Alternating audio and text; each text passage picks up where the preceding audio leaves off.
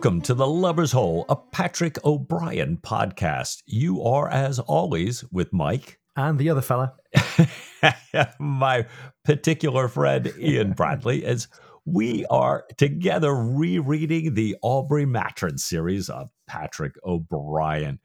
Ian, we're in the last book, the last full book. We're coming up on chapter eight here. Bring us up to date, please, sir.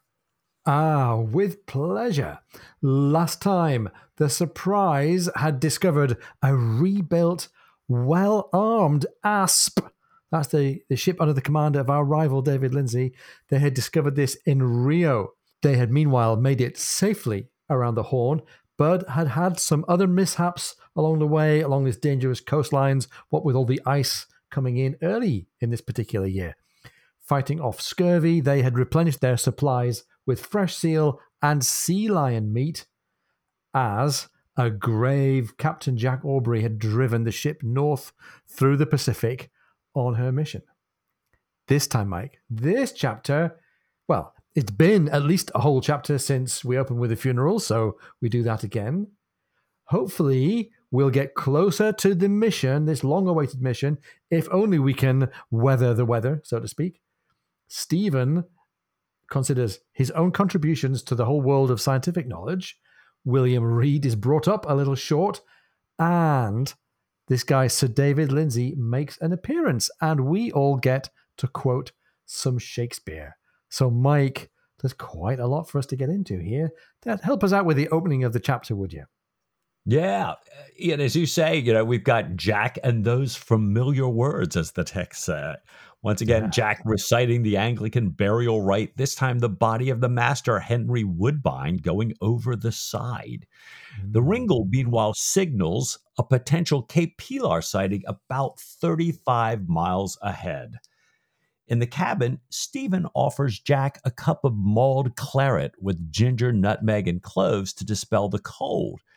Jack says it goes down very nicely, and if anything could replace coffee, this might be it. So here's our first sign that we're still really low on supplies. Now coffee's gone, so we're mulling claret here. Yeah. And Jack is asking Stephen if he's heard the news here. Stephen saying, you know, not me. I've been really busy in the sick bay. And he tells Stephen that the Pacific may well be just beyond Cape Pilar, which William says is, is about 35 miles ahead. Stephen replies, Do you mean we may survive? And Jack says he wouldn't go quite that far, but he is asked. Yeah, yeah. This is this gave me a little bit of pause. I was like, "Whoa, okay, I understand. Grab a belaying pin, knock on wood." But all right, obviously, it's it's it's a kind of a humorous way to tell us things have not gone well here, right? And Jack says, "I'm going to ask William to come dine with us. We'll compare their noon position with our noon position." And the text says, "Either rejoice or lament." as the case may be. So, wow, yet another ominous start to a chapter here with yeah. Henry Woodbine going over the side and wondering, at least perhaps a little tongue in cheek, whether we're going to survive or not. Indeed. And it had seemed, hadn't it, last chapter, like we'd weathered the storm when we were away up the Pacific, but no, there is still jeopardy, there's still danger along the way here. So, a, a sad day for those close to Henry Woodbine, and sad day, of course, for him. A good day, though, for another member of the crew. And we were sort of remembering a couple of chapters ago how Midshipman Hansen had been given a bit of a step here because of his fictional sea time over the head of Mr. Daniel. Well, that little injustice gets to be righted. Jack calls for the acting master to attend him and says to Killick, have the cook prepare as decent a dinner as the barkey can provide because Ringle, that is to say, William Reade, is coming aboard. Jack asks Stephen if maybe the sick pay can contribute something for the dinner. And Stephen says, well, maybe a little bit of the portable soup, and maybe I can get two or three bottles of decent wine from my own personal store. And in comes the acting master, and God bless him, it's Mr. Daniel. So clearly, Jack has been able to let Daniel leapfrog Hansen again to appoint Daniel as acting master, which is nice. A little leadership maneuvering here that I think is going to stand Jack in good stead, even if the reason why is a sad one.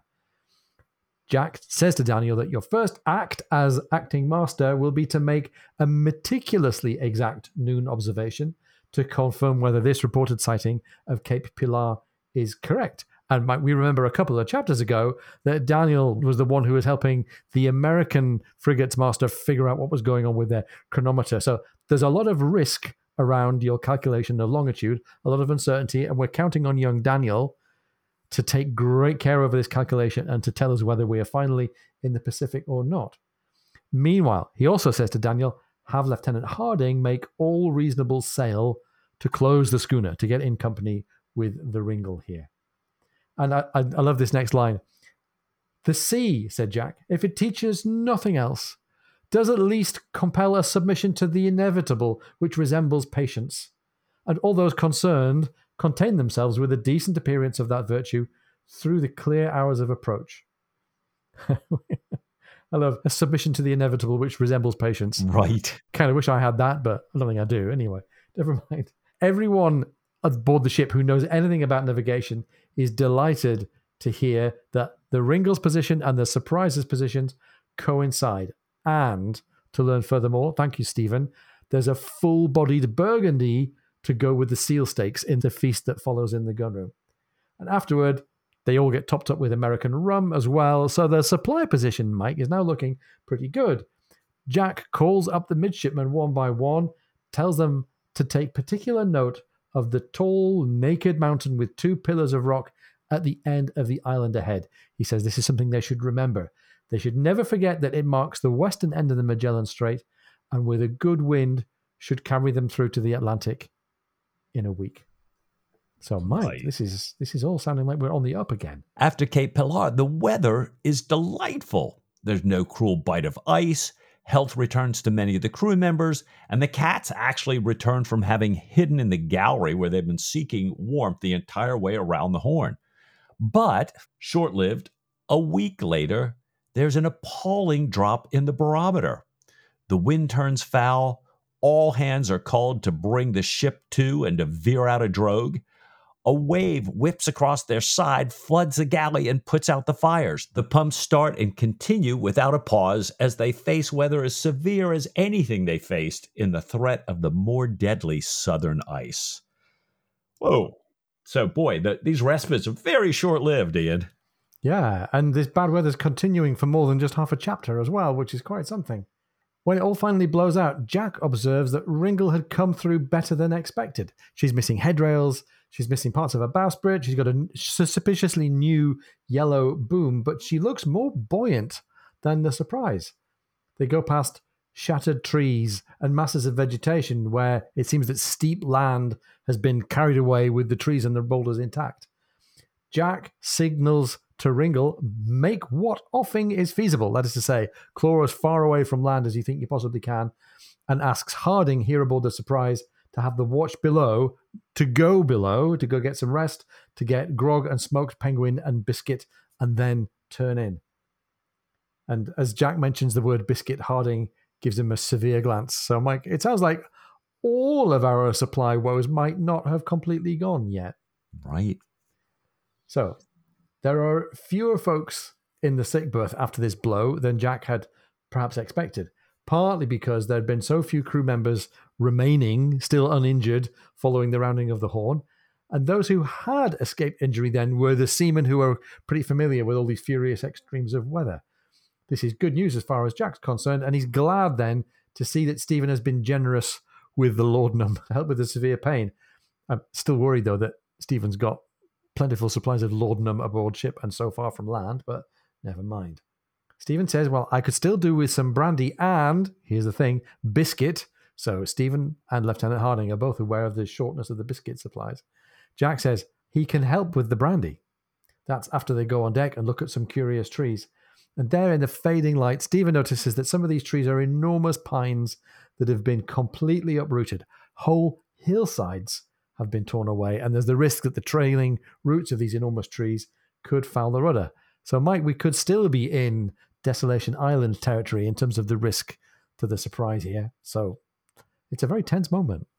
It, it really is. Jack wants to take Stephen away for his brandy now, and Stephen says, You know, have you noticed the air has turned curiously thick? And he decides that he's ex- completely exhausted. He's going to turn himself in. And in order to give himself a good night's sleep, he's going to dose himself with laudanum. Your your concern coming true here. there we go. I've been administering it very generously in the sick bay. I think I'll administer a little to myself here. Mm. And consequently, when Jack tries to wake him in the morning, Stephen really has no idea where he is. He calls Jack a hideous ape, tells him to go to the devil, turns over in his cot, covers his head with his pillow. Jack patiently continues to explain that a Hull whaler is alongside them, and there's a man who's had a terribly mangled arm. It was caught in a harpoon rope and run out by a sperm whale, and he desperately requires medical assistance.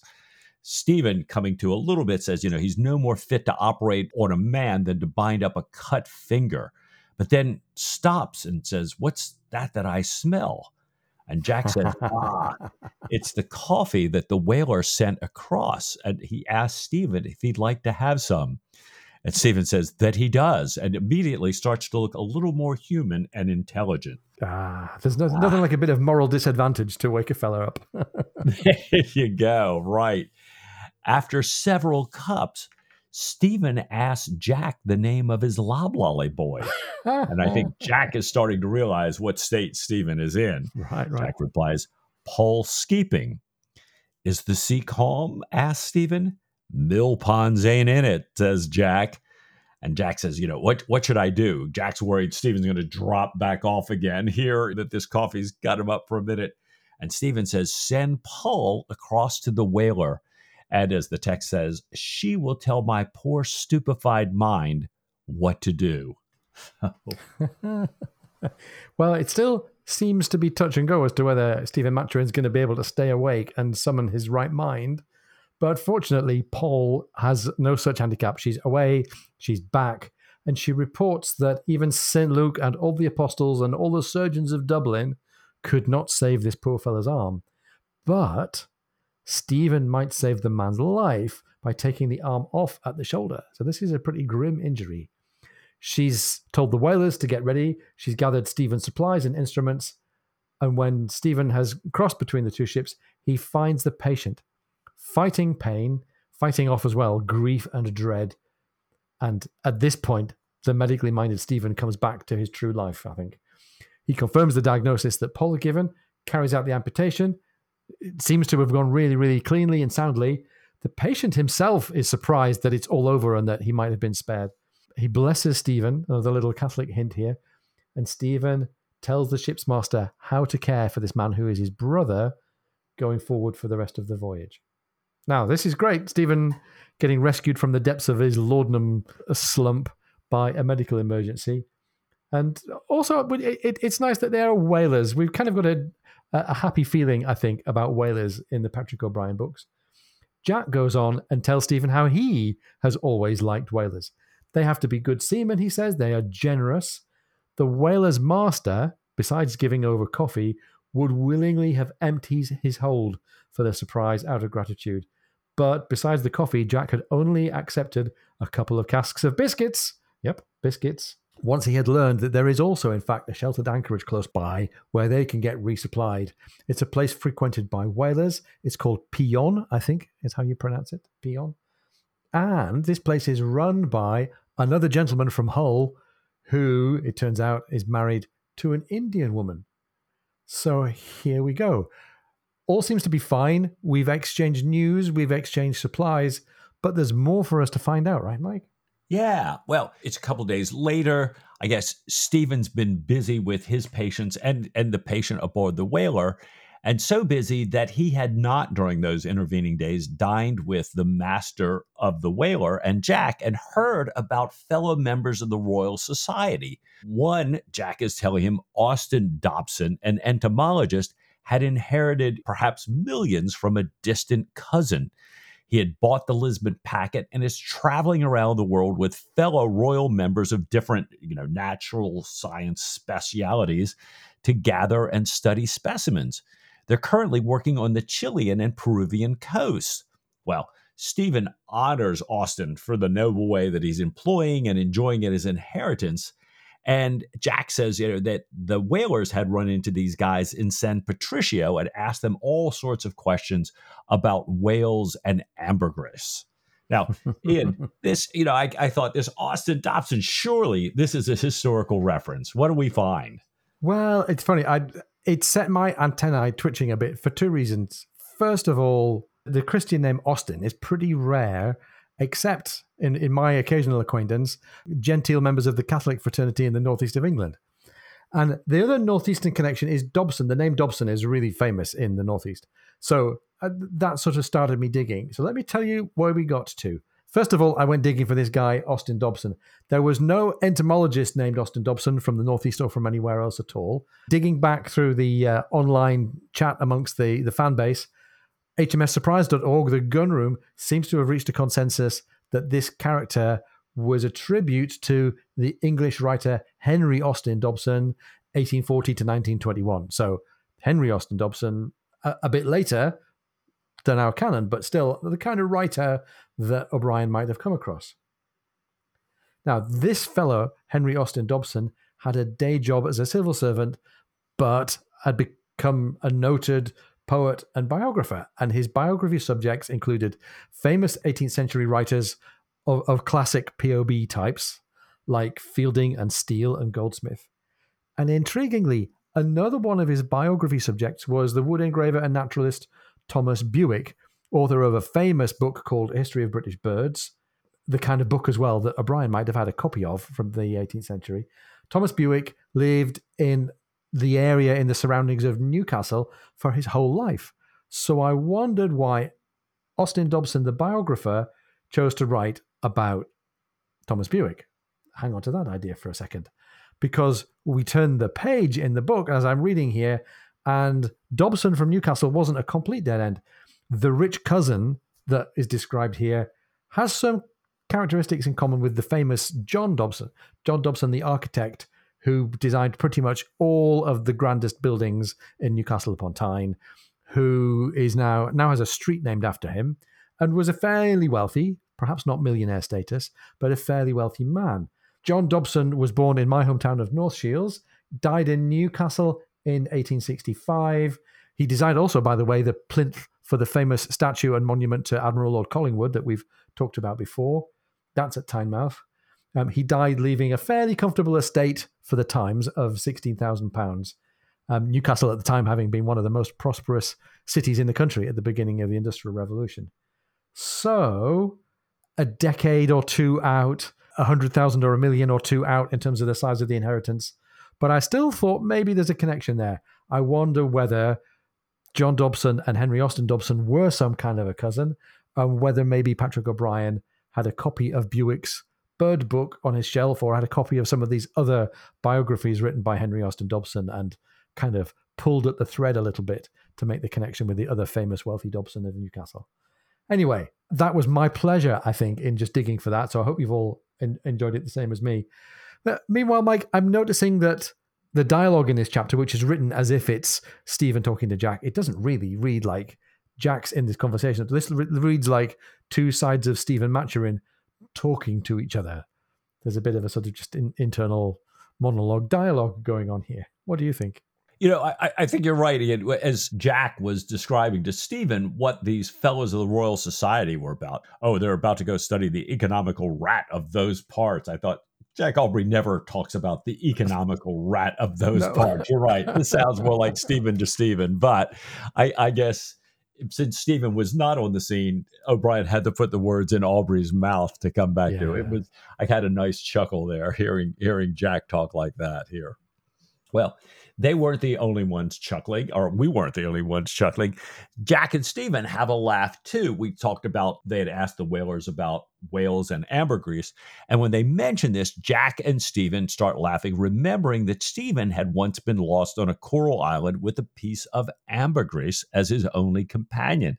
The text says, Why do we laugh? There was nothing droll about your situation or our anxiety, said Jack. Stephen says, Well, perhaps because you found me, so it all ended happily. But to be sure, laughter is sometimes wonderfully obscure. Whenever my mind moves to that piece of ambergris, I feel the birth of a smile. So part of this Beautiful Oh. O'Brian language here. Part of this touching relationship between Stephen and Jack here. Well, it's really great. yeah, I just love it. Stephen hopes that they run into these members of the Royal Society as they make their way up the coast. He, he for one, would really like to know what they've found so far on their journey. Jack, meanwhile, is called away, and the idea of the wealthy Dobson can't really um, leave Stephen B. He's thinking that, well, I came into a great inheritance, and although I don't have millions, I'm what most people would call tolerably wealthy. And that makes, sets him to thinking about the ways that he could advance science, but he's gone no further than thinking about them. The text says he had contributed nothing to the sum of knowledge. Some part of his mind had once offered a flood of denials, excuses, attenuating circumstances, assertions of his distinguished merit, his unbroken record of observing Lent as strictly as any man, not even in minor orders. But he remained low spirited, and he was glad to see Jack reappear. And Mike, I, I too am glad to see Jack reappear, but I think Stephen's a bit down on himself here. He's presented papers to the Royal Society. I'm pretty sure he, he had at least the intention of founding a chair of comparative osteology when he came into his big fortune. I'm pretty sure he's written about the phanerograms of Upper Ossory. So uh, either Patrick O'Brian is forgetful or he's just indulging in a bit of the Blue Devils on the part of Stephen Maturin here and thinking, well, looking back at my life, I haven't done very much. I've only written 20 books of the finest historical fiction that ever kind Right. of turned a page, and I've only been and met Charlton Heston and eaten dinner aboard the HMS Victory. But apart from that, what have I ever done? Is perhaps what O'Brian is thinking. Right, right. I agree. Oh. Jack tells Stephen that he had left, he'd gone up on deck when they'd heard this noise, but everything's back in shape now, and that Daniel and Hansen are plotting their course for Pilion behind its protecting island, this place where they can resupply here. Jack says, I'm going to send Ringland for the supplies since there's this awkward turn in the channel that deep laden whalers avoid. So it might be a little bit tight for the surprise here. Jack doesn't want to risk the surprise. And the text says that neither the whalers that frequent this, nor Jack, nor the Ringle know that this recent storm, along with a minor local earthquake, have now blocked that part of the channel and filled it with a massive rock slide below the surface. So, not knowing that, Reade's taking the Ringle in. The Ringle runs straight on to these sharp edged new fallen rocks when she puts her helm hard over to make the bend that he knew was coming. But what he didn't know was that it's filled with rocks here. Well, the text says that Reade is pale and shaken when he comes back in his gig from the schooner to report this to Captain Aubrey. Jack tells William, you know, don't don't worry about it. Never mind. You lead the surprise in. You know, you go ahead of us in the gig, sound all the way. We're going to put our anchors out astern and we'll try and heave the Ringle off. And at high tide, indeed, they heave her off. But their cheers are silenced by the rise of all this broken woodwork from below, some of it copper plated. So they're really worried. They beach her on a smooth sea lion's nursery, and at low water, they find that the horrible wounds are not deadly. The carpenters and some skilled men from the settlement, I think, feeling a little bit guilty.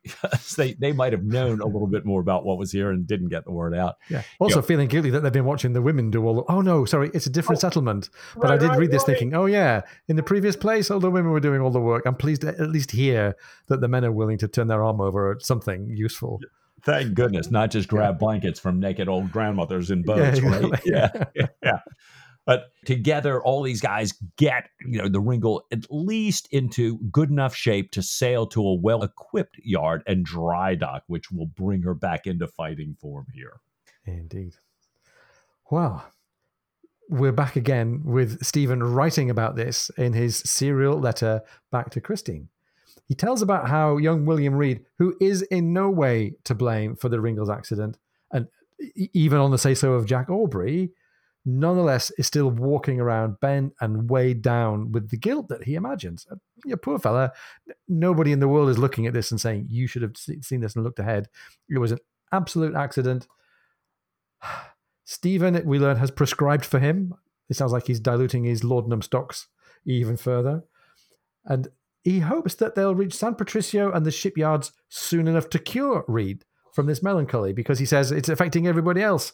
People on the Ringle, they shake their heads and clasp their hands when young William Reade walks by. Mm. And later on, Stephen signs off this letter as he's ready to go ashore with Captain Aubrey. And he's very droll in describing what his role is going to be. He takes me, he says to uh, to Christine. He takes me not as you may well suppose from my advice in sailing the boat, but merely for my ability to speak Spanish. Ha ha ha.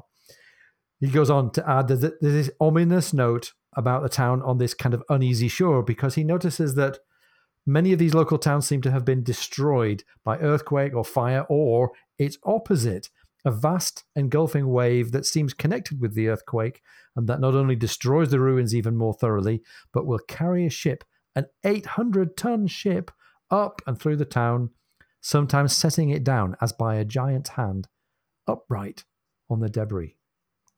All this, he says, in addition to pest, plagues, and piratical rapine. And, Mike, there's between the plagues and the pest and the raping, that's there's, there's quite a lot to worry about still here. Even even though we thought we left the horn behind, it's fair to say that we're not out of the woods yet. Now, now I'm, I think I'm ready for a cup of that Delaware's rum. Let's take a pause. Amen, brother. See you after the break.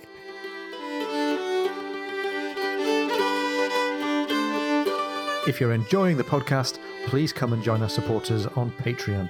Go to patreon.com forward slash lubbers hole.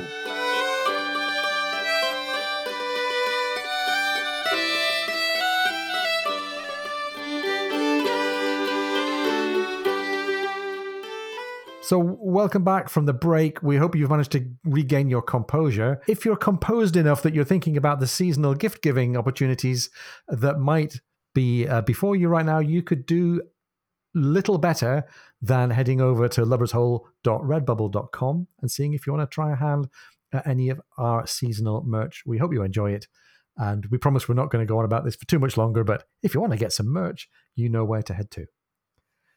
Meanwhile, Mike, it, it's funny, I've spotted a connection between this chapter and last chapter. Last chapter, we were talking about icebergs, and we mentioned that O'Brian refers to them as mountains of ice, not icebergs, presuming that that's because the, the term iceberg wasn't common. And similarly, in this chapter, we notice that he refers to tsunamis not as tsunamis, but as uh, what does he call it? W- waves, a vast engulfing wave. Again, supposing that the the word that we use nowadays wouldn't have been in common usage, at least not amongst Westerners at the time. And we took a, a look into this to our old friend, our old online resource, Google Ngram. And it's certainly true that tsunami has had very, very low or zero usage until probably the early 20th century, the 1920s. But iceberg, it turns out, has actually had quite a lot more usage earlier in history. Certainly, according to Ngram, back as early as 1815. And, and Mike, as we look into it a little bit, it's probably been in use even before then, right? Right, right. It looks like this was a, a pretty straightforward uh, pickup from a, a Dutch German term Yeah. that dates back much earlier that would sound like iceberg, having said it, which means literally ice mountain Yeah. here. Now, it doesn't mean that Jack or Stephen would have known the word. Maybe Stephen might. We do know, however, that Frederick Marryat knew the word and used it in his 1831 book, Jacob Faithful, in a very long description of an encounter with an iceberg. Huh. Well, fascinating. Well, let, let's put the uh, the Ngram chart and maybe a couple of the links out on the social media. So we're sorry we missed that in the last episode, but it's a really, really fascinating thing to dig into. And um, still, a tsunami is not a tsunami until the 1920s. Right. If you weren't expecting icebergs and you weren't expecting tidal waves, you probably also weren't expecting to see the Lisbon packet. And certainly the officers and crew of the Surprise weren't either. The barge comes up ashore in San Patricio, coming up to the confluence of the two rivers there, just as they get to the well inhabited part of the town. And the coxswain says, By God, sir, there's the old Lisbon packet, painted blue. And I love how he repeats, painted blue. Jack points out this craft to Stephen and says, Well, this is surely our fellows from the Royal Society, Dobson and his crew. Maybe we can go over and see them. And it is indeed they. Everybody's pleased to see one another. There's excellent lemonade to be had, and over a glass of that, they get into talking and they tell Stephen and Jack about their delights and their discoveries on this long scientific voyage. Finally, Jack says, I have to tear myself away here. Um, I need to take Stephen ashore to speak Spanish with the boatyard owners to talk about getting repairs done for the Ringle.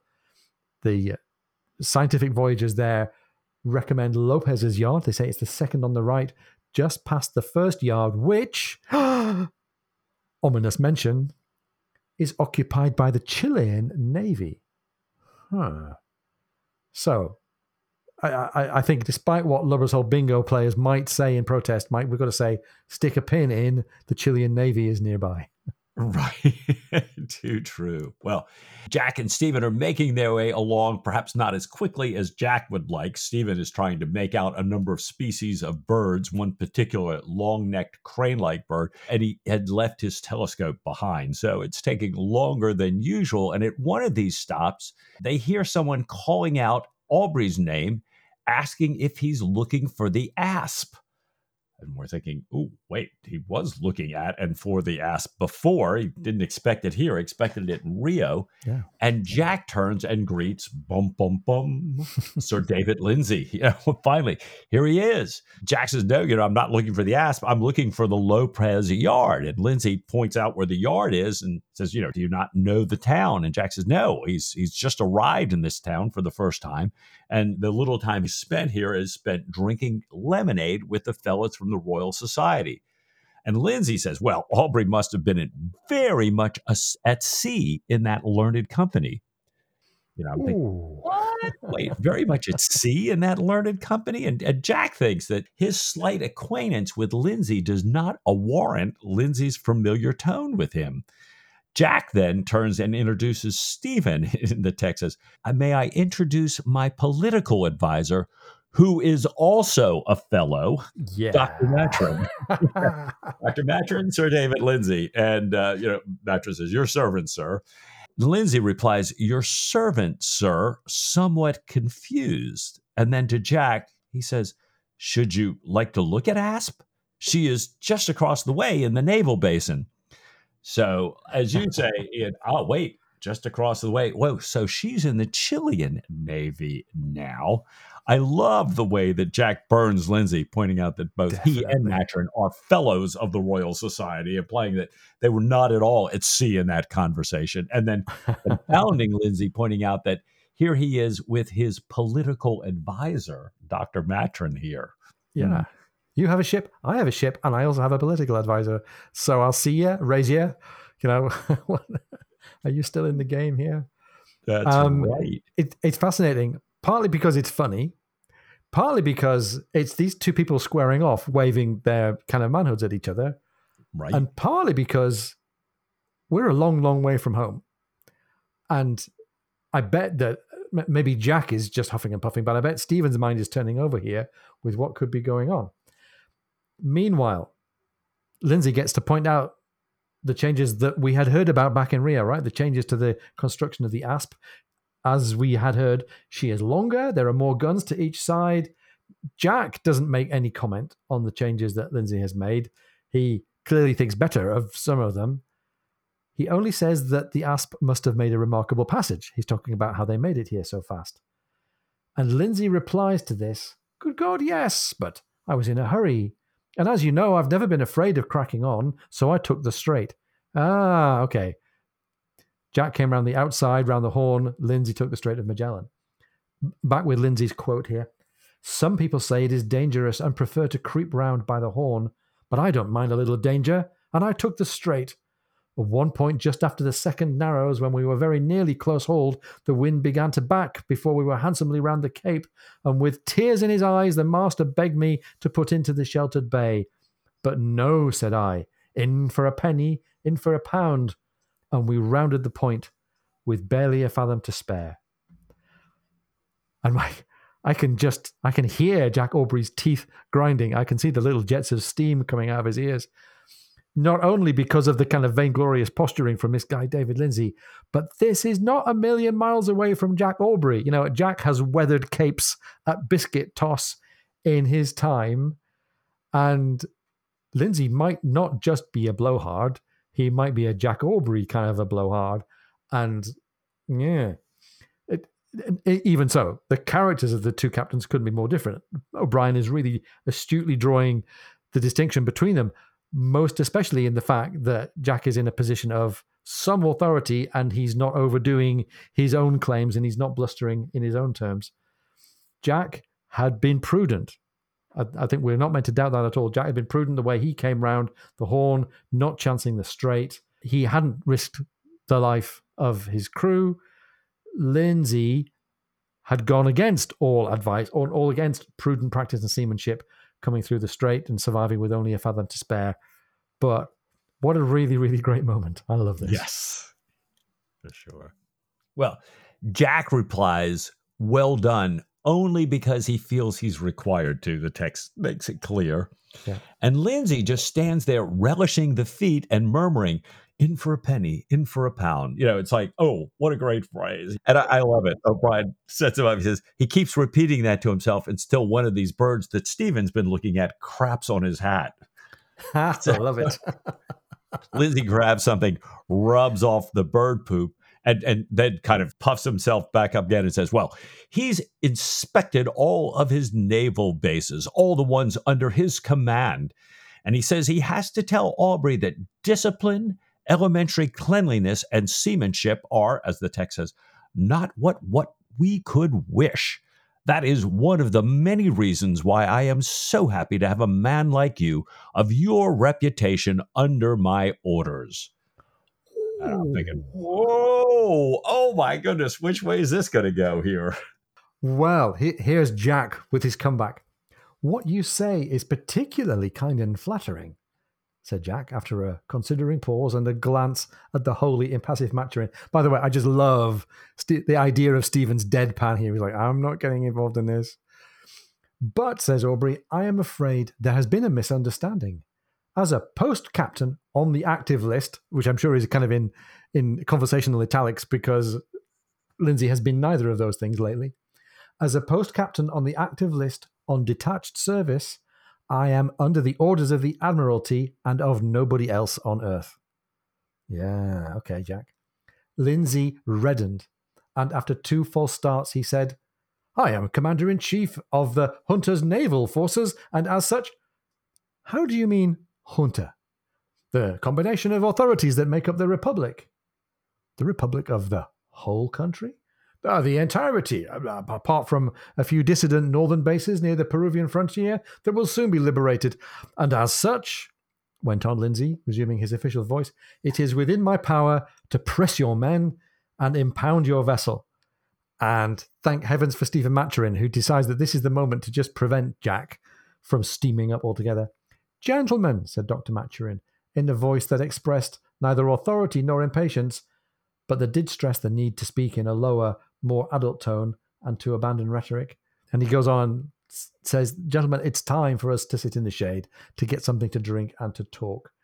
And this is a great intervention by Stephen. I, I was kind of hoping for a bit more of a showdown to get all the way through here with Jack and Lindsay, but never mind. They get a cup of coffee. They start talking as Stephen had asked, like ordinary human beings. And by some miracle, they get back to talking just light-hearted stuff about shared acquaintances, about the ships that they knew that were still in commission, about friends thrown on the shore. And Jack again names Stephen as his political advisor.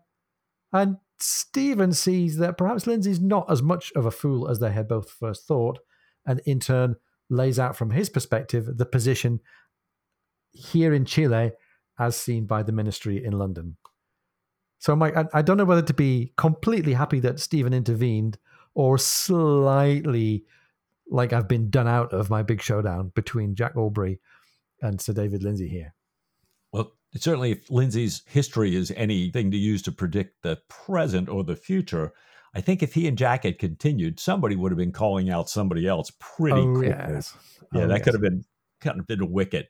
And Stephen really is in his element here. You know, Stephen points out the government meaning the ministry in London, is in favor of Chilean independence, it does not care much for some of the members of the Southern junta or juntas and has not committed itself to anything near recognition. He says government is on much better terms with the independent seekers in the north. so this, these ones that these outliers that that Sir David Lindsay has been talking about it says, in fact, there's been some communication and a certain understanding with the North. And Stephen continues, and the text says, but if any vexation, let alone any violence, were offered to a ship even remotely connected with the Royal Navy, the effects on Chilean independence would be disastrous. Disastrous, he repeats whereas a more or less tacit cooperation in suppressing Spanish privateering or the like, to say nothing of Peruvian invasion, would have entirely the opposite effect. Yeah. Text continues Sir David, this is Stephen talking to him, was no doubt perfectly aware of Surprise's force, her fighting reputation, her superbly well trained crew, her prime and ostensibly function was hydrographical above all, surveying, but in the course of her activities, she may well have many and many a chance of helping the infant republic to full and acknowledged independence. If Sir David would like to make all of these facts clear to the many influential men with whom he was in contact, he would do both countries a very great service indeed. And I'm yeah. thinking, oh, Stephen, well done, man. This is, you know, we, we teach a lot about negotiating, and Stephen has really done a beautiful job with positions and interests here ah. of both the English government, Lindsay, his superiors, the surprise, and Jack. And as a consequence, O'Brian tells us they part with expressions of goodwill, Lindsay assuring them of the most wholly discreet cooperation in the case of need. Yeah. Mm, not, not sure if I really buy that, but I think Stephen, well done. Oh my gosh, what what a difference a few moments make. And I love the difference in perspective here between Jack and Stephen because that, this was we've been talking all along about how we've been in Stephen Maturin world for a long time, but all of a sudden we're in Jack Aubrey world and we've got a little bit of a hint of the old impetuous Jack, and Stephen can see it and Jack can't. In fact, Jack asks Stephen as they walk away, How could Lindsay be so crazy, so wildly deluded as to think that he, Jack Aubrey, had come to join and serve under Lindsay?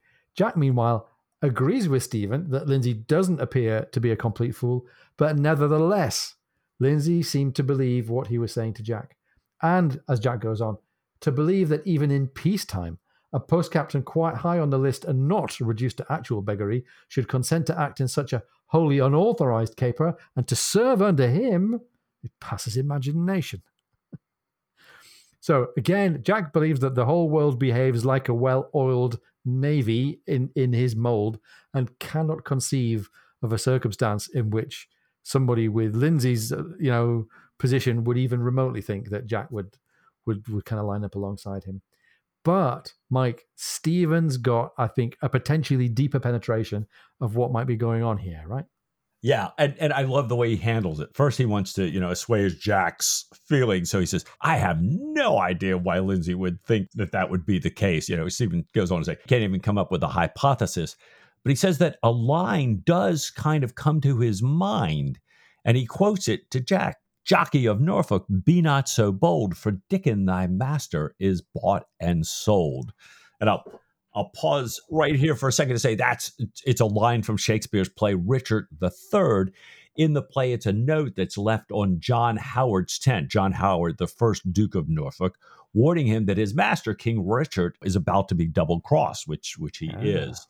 And so I think Stephen's kind of, you know, he's setting Jack up a little bit here because a few yards later, Stephen tells Jack, and the text says, I've had a certain experience with juntas, and I must say that quite often those combinations for a common aim bring out the worst in men. They generally having private ends in far greater mass than the common aim. So that these guys who come together for these causes often are really kind of looking out for themselves. So Stephen goes on. Yeah. And Jack, it is my belief that you too have been bought and sold. Some considerable member of the Northern Junta that first approached you, having defected to the South and having transferred your services as he might those of a common mercenary to his new friends. But, he says, I speak very much at random and must submit my notions to Jacob's vastly superior local knowledge and connections. I hope to see him in Santiago, but meanwhile, we have done no harm. End of chapter 8. That's very cool. I, I love it. It's funny. I've I've been thinking for the last two or three chapters. This is all okay, but things are kind of coming and going a little easily, and we're a bit deep in the world of Stephen Maturin in his letters to Christine. This is great because Stephen's absolutely dead on. We have no way of knowing whether actually Lindsay is, despite his own ignorance and lack of official support, whether Lindsay might actually now be in the driving seat. Stephen says, We have done no harm, and that's kind of true, except for the enormous harm done now to Jack Aubrey's hopes of being unyellowed, right? He's still flag sick here. So I, I, I love the end of this chapter. The the book is now getting to a nice boil. I think. What what do you think?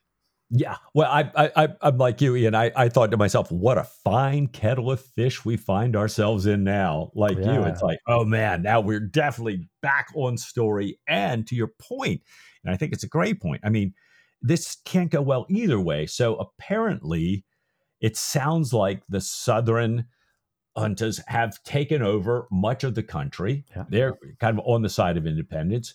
Indeed, Lindsay is their guy. That's the guy they picked. Jack was picked by the folks in the North.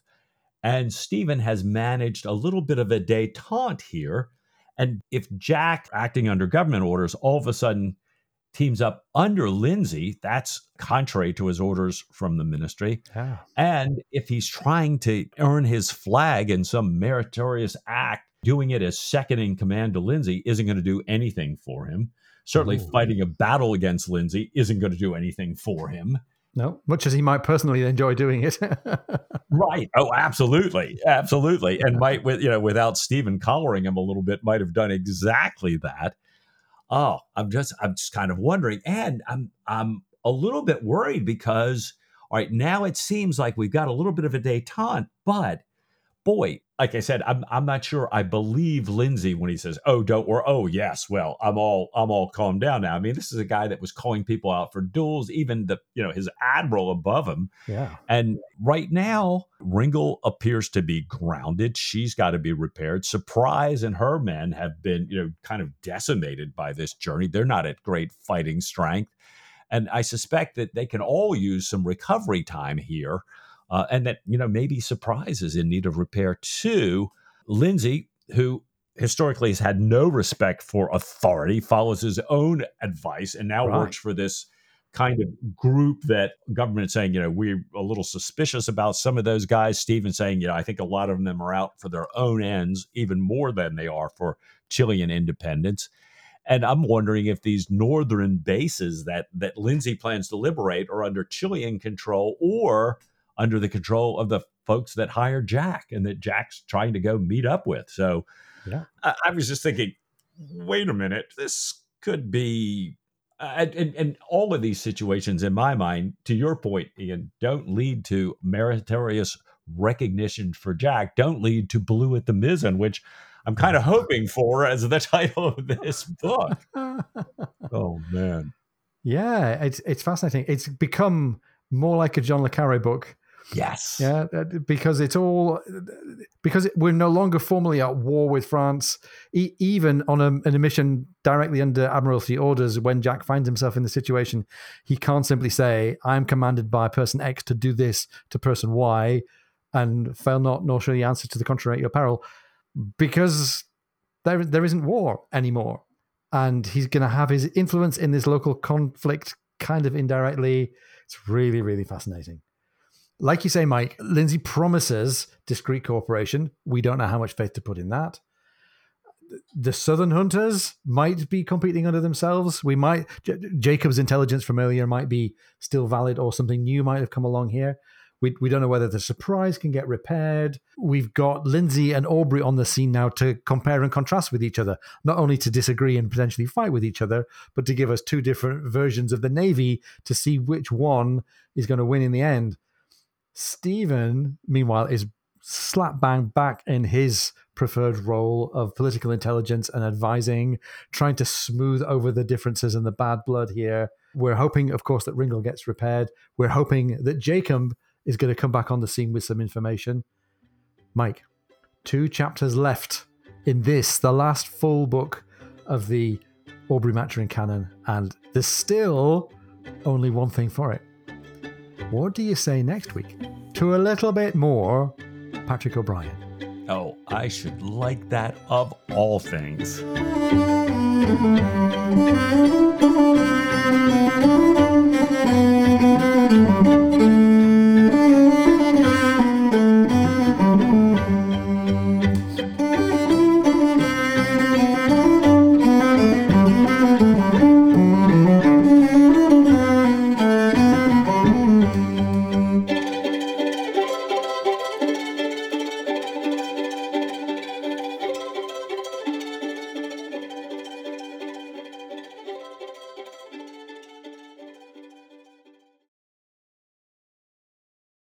Also feeling guilty that they've been watching the women do all the. Oh no, sorry, it's a different oh, settlement. But I did read this thinking, oh yeah, in the previous place, all the women were doing all the work. I'm pleased to at least hear that the men are willing to turn their arm over at something useful.